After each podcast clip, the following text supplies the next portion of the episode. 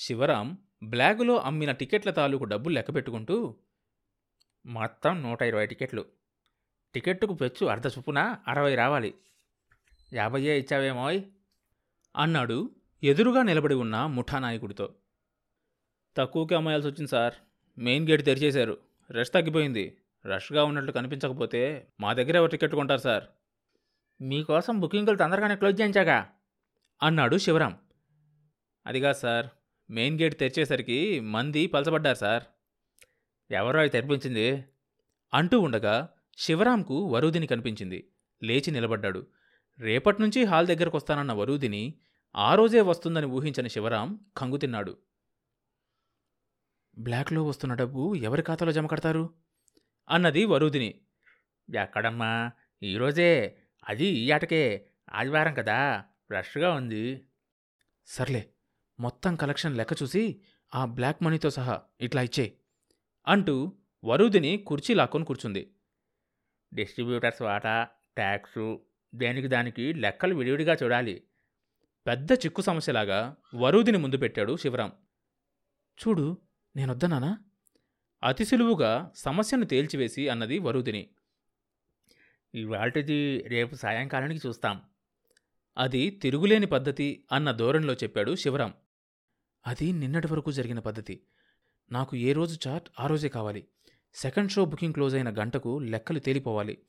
అంటే పదున్నరకు theatre share లెక్క చూసి క్యాష్ నా ముందు పెట్టాలి. ఇది ఇవాల్టి నుంచి అమలు జరగాలి. సైన్యానికి ఆర్డర్ ఇస్తున్న కమాండర్ లాగా చెప్పింది వరుదిని. వరుదిని ఆధ్వర్యంలో వరుదిని పిక్చర్ ప్యాలెస్ బాగానే నడిచిపోతుంది. ఆమె థియేటర్ నడిపే భారం వహించి ఆరు వారాలకు పైగా అయిపోయింది. సీతారామ కళ్యాణం కలెక్షన్ ఏమీ డ్రాప్ కాలేదు. ఇంకో ఆరు వారాలు అలానే నడిచెట్లుంది. థియేటర్ షేర్ యాభై పర్సెంట్ లెవెల్కి వచ్చింది ఇంకా వారానికి ఐదు రోజులు హౌస్ఫుల్ అవుతూనే ఉంది. ఆ ఆరు వారాల్లోనే థియేటర్ షేర్ పద్దెనిమిది వేలు వచ్చింది జీతభత్యాలు ఖర్చులు పోను పదివేలు నికరంగా మిగిలింది. స్టాఫ్లో సగం మంది వరూదినికి సన్నిహితులయ్యారు. వరూదినంటే భయభక్తులు చూపిస్తున్నారు. శివరాం మీద మిగతా వాళ్ళ మీద ఏవేవో ఉన్నవి లేనివి చెప్తున్నాడు అసిస్టెంట్ మేనేజర్ రామదాసు. వరూదినికి రామదాసు మీద బాగా గురి కుదిరింది. వీలు చూసుకొని ఇంకో నాలుగు వారాలాగి శివరాంకు ఉద్వాసన చెప్పి రామదాసును మేనేజర్ చేయాలన్న నిర్ణయానికి వచ్చింది ఆమె ఉద్దేశాన్ని గ్రహించిన రామదాసు వరూదినికి నీడలా తిరుగుతున్నాడు. ఆమె ఒంటి మీద ఈగ వాలకుండా కాపలా కాస్తున్నాడు. రామదాసు సహాయ సహకారాల వల్ల వరూదినికి థియేటర్ మేనేజ్మెంట్ వ్యవహారాలు నల్లేరు మీద బండిలా సాగిపోతున్నాయి. శివరాం అడకత్తెరలో పోకచక్కలా అయిపోయాడు. అతని విశ్వాసం రామనాథబాబు మీదే ఉంది. అది కనిపించకుండా పైకి నాటకం ఆడడం మొదలుపెట్టాడు. అయినా లాభం లేకపోయింది. శివరాం తెర వెనక ముందు ఆడే నాటకమంతా వరూదిని చెవిలో ఎప్పటికప్పుడే వేస్తున్నాడు రామదాసు. రామనాథబాబుతో శివరాం ఎప్పుడు ఎక్కడ కలిసింది?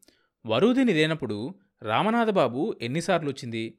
ఆయన వచ్చినప్పుడు ఎవరితో ఎంతెంతసేపు మాట్లాడింది? థియేటర్ చార్టుతో పాటు వివరాలు ఇస్తూనే ఉన్నాడు రామదాసు. ఇకపోతే వెంకటపతికి వరూదిని పెత్తనం కొంత ఇబ్బందిగానే ఉన్నా? హాలు మీద ఇదివరకు లేని అధికారాలేవో సంక్రమించినట్లుగా ఉంది. అతనికి అదివరలో లేని మర్యాద మన్నన హాల్లో పనిచేసే వాళ్ళ నుంచి అందుతుంది. కాకపోతే వచ్చిన చిక్కల్లా వరూదినితోనే ఒక్క రూపాయి కూడా తన చేతుల్లో పట్టంలేదు. లేదు కాఫీ బీడలతో సహా లెక్కలు కట్టి బొటాబొటిగా ఇస్తుంది. ఎంత గింజుకున్నా రోజుకు రెండు రూపాయల కంటే దొరకటం లేదు. అది సినిమా బండి వెంట వెళ్ళి సినిమా పేపర్లు పంచిపెట్టేవాడి కూలీ కంటే పావలా తక్కువే. ఆవిడకు ఇష్టమైనప్పుడు ఓ బాటిలో అరో తనే తెప్పించిస్తుంది. అది వెంకటపతికి ఓ మూలకు కూడా చాలటం లేదు. థియేటర్ స్టోర్ గదిలో వెంకటపతి దుకాణం వరూదిని సాగనివ్వడం లేదు. రోజులో ఎక్కువ టైం హాల్ దగ్గరే ఉండడం చేత కన్ను వెంకటపతి మీదే వేసించుతుంది. ఇంటి దగ్గరైతే సరే సరి. ఓ నెల రోజులు ఆ బాధను ఎలాగో తట్టుకున్నాడు. తరువాత వరూదిని హాల్ దగ్గరకొచ్చే సమయానికి వెంకటపతి ఇంటికి జారుకోవడం మొదలుపెట్టాడు. నాలుగు రోజుల్లో వరూదిని పట్టేసింది. మనిషి మీద మనిషిని పంపించి ఇంటి దగ్గర నుంచి పిలిపించడం మొదలుపెట్టింది.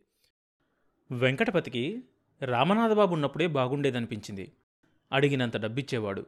వారానికి రెండు మూడు బాటిల్స్ ఇచ్చేవాడు. మొదట్లో అయితే సీమ సరుకు చాలా ఖరీదైందే ఇచ్చేవాడు.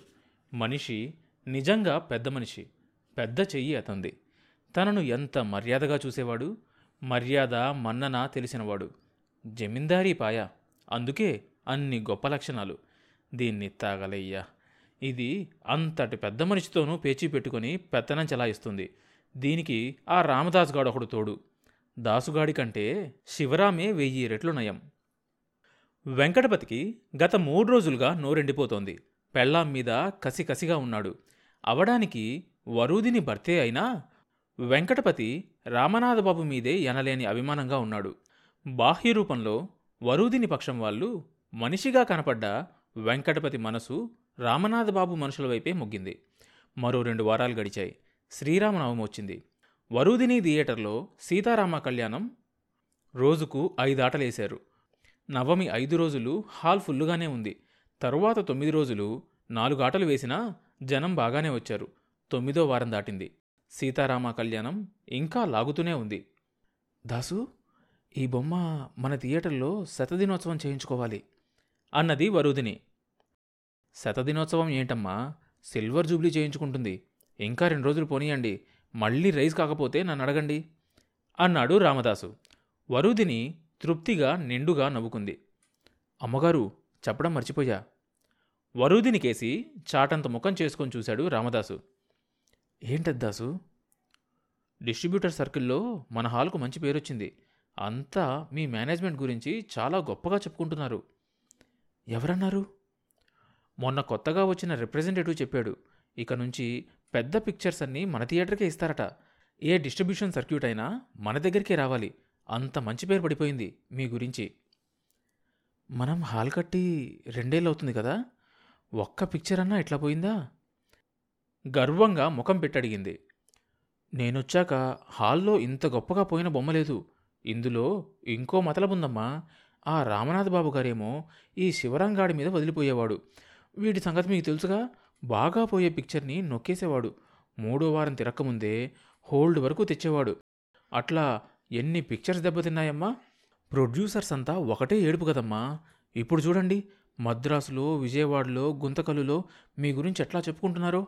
మా బావమరిది విజయ్ చిత్ర కంబైన్స్లో అసిస్టెంట్ డైరెక్టర్గా పనిచేస్తున్నాడు కదా. మొన్ననే వచ్చాడు. ప్రతి ప్రొడక్షన్ కంపెనీలో మీ గురించే మాట్లాడుకుంటున్నారమ్మా. ఇండస్ట్రీలో ఇప్పుడు మన థియేటర్ గురించి తెలియని వాళ్ళు లేరంటే నమ్మండి. ఇంకా ఏం చెప్పాలా అని ఆగి ఆలోచించసాగాడు రామదాసు. రామదాసు రామనాథబాబు వారాల తరబడిగా మద్రాసులో మకాం వేస్తున్నాడు కదా. ఏదైనా పిక్చర్ తీసే ప్రయత్నంలో ఉన్నాడా ఏం? అడిగింది వరుదిని. ఆ రోజు కారులో రామనాథబాబు పక్కన కూర్చొని ఉన్న ఆడది గుర్తొచ్చి అది సినిమా ముండా ఏంటి? అనుకుంది వరుదిని. కోలవెన్ను షావుకారు గారి కోడలన్నారుగా? మరి మద్రాస్ చుట్టూ తిరుగుతున్నాడు ఎందుకు దాన్ని హీరోయిన్గా పెట్టి సినిమా తీస్తాడా? ఏం కొంపతీసి అది హీరోయిన్గా వేస్తే జనం హాలు మీద రాళ్ళయ్యరు తెర తగలబెట్టరు?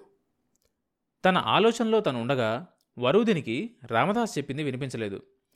అసలు సంగతి ఏంటంటే షావుకారు గారి కోడల్ని బుట్టలో వేసుకొని హైదరాబాదులో కట్టించబోయే హాలుకు పెట్టుబడి పెట్టించా రామదాసు ఆఫీస్ గదిలోకి వస్తున్న శివరాంను చూసి ఆపేశాడు. రామదాస్ చెప్పిందే వరుదిని మనస్సును పట్టి పీడించసాగింది. రామనాథబాబు అలా ప్రవర్తించడానికి కారణం ఇదేనన్నమాట. దాన్ని అడ్డం పెట్టుకొని హైదరాబాద్లో హాల్ కట్టాలని చూస్తున్నాడు. అతని మొదటి హాల్ కూడా ఇలాగే కట్టుంటాడు. దేని సొమ్ముతో కట్టాడో అదేమైందో. పైకి చూస్తే పెద్ద జమీందారులే కనిపిస్తాడు. రామనాథబాబు ఆస్తంతా ఇలా ఆర్జించిందే అయి ఉండాలి పోని ఆ ముదరష్టం నాకెందుకు? పీడ విరగడైపోయింది. తను తన హాల్ జాగ్రత్తగా చూసుకోగలిగితే చాలు. తనకు అంతకంటే ఏం కావాలి? ఇంకా మూడో నెల అవలేదు. పదకొండు వారాలకే పాతిక వేలు థియేటర్ వాటా మిగిలింది. వడ్డీలు డిప్రెసియేషన్ వగైరా పోయి ఇరవై వేలు నికర లాభం. ఈ లెక్కన ఆ రామనాథబాబు ఈ రెండేళ్ళల్లో ఎంత తిన్నాడో? తనే పిచ్చిముఖం. పట్టించుకోకుండా ఉంది. ఈ హాల్లో కొట్టేసిన డబ్బుతోనే హైదరాబాద్లో స్థలం కొంటున్నాడు. థియేటర్కేమో ఆమె చేత పెట్టుబడి పెట్టిస్తున్నాడు. మొత్తం థియేటర్లో సగం భాగం తను కొట్టేస్తాడు. తనను మాత్రం ఏం చేశాడు? ఇరవై వేలు పెట్టించి తన చేత లిటికేషన్లో ఉన్న స్థలం కొనిపించలా? చివరకు ఆ స్థలం మళ్ళీ కొని థియేటర్కు డబ్బంతా తన చేతే పెట్టించాడు. తరుగైన సొమ్ము లోన్గా తెచ్చాడు. ఇంతకీ అప్పులైనా తీర్చాడా? అంతా పులుసులోనే వేసుకున్నాడా? అసలు తనకు లెక్కలు చూపించినంత థియేటర్ ఖర్చయిందా? అందులోనే ఒక లక్ష రూపాయల దాకా కొట్టేసి ఎక్కువ చెప్పాడా? అయిందేదో అయిపోయింది. ఇప్పటికైనా తను కళ్ళు తెరిచింది. అంతే చాలు. వరుదినికి నిద్రపట్టగా లేచి కూర్చుంది. బీరువాలో నుంచి వైన్ బాటిల్ తీసింది. గ్లాస్ ముందు పెట్టుకొని పందిరి మంచం మీద కూర్చుంది. వైన్ గొంతులో నుంచి కిందకు జారగానే మళ్ళీ ఆమె మనసు రామనాథబాబు మీదకు మళ్ళింది. రామనాథబాబు మద్రాస్ హోటల్లో దాంతో కులుకుతూ ఉంటాడు. అసలు హైదరాబాదే వెళ్ళుంటాడేమో. మద్రాస్ అని అబద్ధాలు చెప్తూ ఉండొచ్చు. హైదరాబాద్ సినిమా హాల్ సంగతి తన నుంచి దాచడానికి ఈ ఎత్తేసుంటాడు. హైదరాబాదులో గోపాలరావు చెప్పింది కొంతవరకు నిజమే. గ్లాస్లో వైన్ సగానికి తరిగిపోయింది. వరుదిని మెదడు వేగం హెచ్చింది. రామనాథబాబు ఎంతకాలం దాక్కుంటాడు? సినిమా హాల్ లాభాల్లో వాటాలకైనా వస్తాడుగా? రాకుండా పోడు. ఎప్పుడో వస్తాడు. అప్పుడు అడుగుతుంది తను ఈ రెండేళ్ళ లాభం సంగతి చెప్పమని. ఈ రెండేళ్ళలో తనకెంతిచ్చాడు? తను లెక్కపెట్టి చావలేదు. అతను ఇస్తూ వచ్చాడు తను తీసుకుంటూ పోయింది. ఏమైనా తనకు రావాల్సిన దాంట్లో సగం కూడా ఇచ్చుండడు. ఈ ఆరాలన్నీ ఆనాడు తనకు పట్టలేదు. నీది నాది అన్న తేడా లేకుండా నడిచిపోయింది. రామనాథబాబే తను అనుకుంది. ముష్టి డబ్బు విషయం ఎవ్వరికీ పట్టలేదు.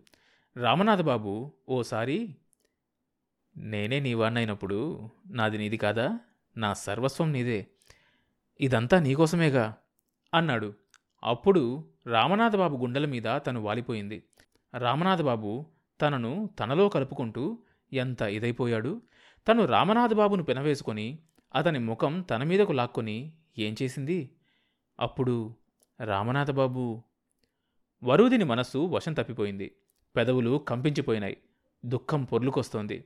పందిరి మంచం మీద నుంచి జారి తూలి కింద పడింది. వెక్కి వెక్కి ఏడ్చింది వరుదిని రామనాథబాబును తలుచుకొని కుళ్ళి కుళ్ళి ఏడ్చింది. ఎవరో తన వెనక్కొచ్చి నిలబడ్డారు. రామనాథబాబే తనను రెండు చేతులతో ఎత్తుకెళ్ళి మంచం మీద పడుకోబెడుతున్నాడు.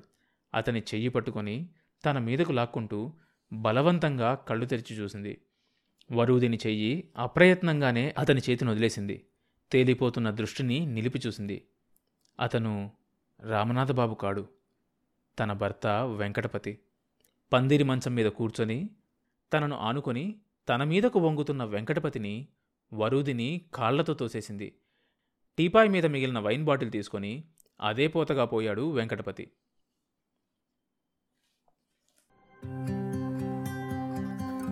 తర్వాత భాగం వచ్చే ఎపిసోడ్లో వినొచ్చు. ఈ షో అన్ని మేజర్ పాడ్కాస్ట్ ప్లాట్ఫామ్స్లో వినొచ్చు. కొత్త ఎపిసోడ్ రిలీజ్ అయినప్పుడు మీకు తెలియడం కోసం సబ్స్క్రైబ్ చేసుకొని నోటిఫికేషన్ టర్న్ ఆన్ చేసుకోండి.